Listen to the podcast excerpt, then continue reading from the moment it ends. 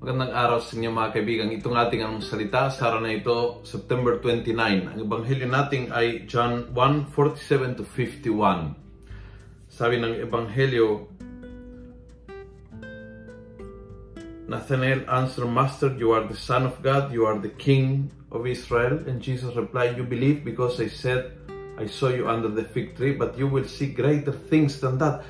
Truly I say to you, you will see the, the heavens open and the angels of God ascending and descending upon the Son of Man.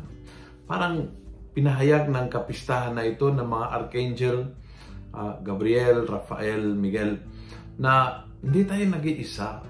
May isang buong reality na hindi natin nakikita, hindi nakita ng ating mga mata, but spiritually, ng ating uh, spiritualidad, kayang makita, malaman ng ating pananampalataya na mayroong hugbon ng mga anghel nandiyan para sa atin.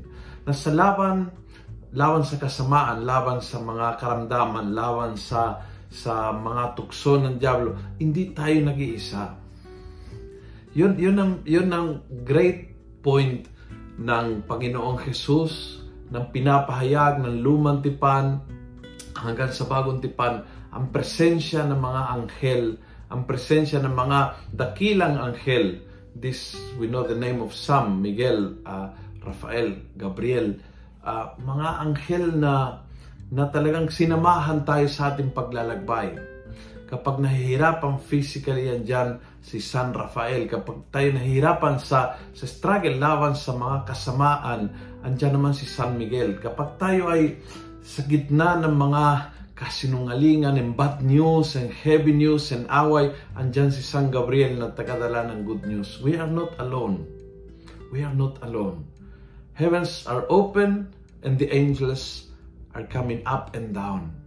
Kaya, yung kasamaan, hindi rin mo makikita minsan, pero nararamdaman, ganon din sana mga anghel. Ngayon, damdamin ang presensya ng hugbo ng mga anghel ng kalangitan, kakampi natin sa laban sa mga dinadaanan po nating araw-araw. So remember, you are not alone. Jesus is there and the sky is open and the angels come up and down at your need, at your help, at your rescue all the time. Kung nagustuhan mo ang video ito, please pass it on.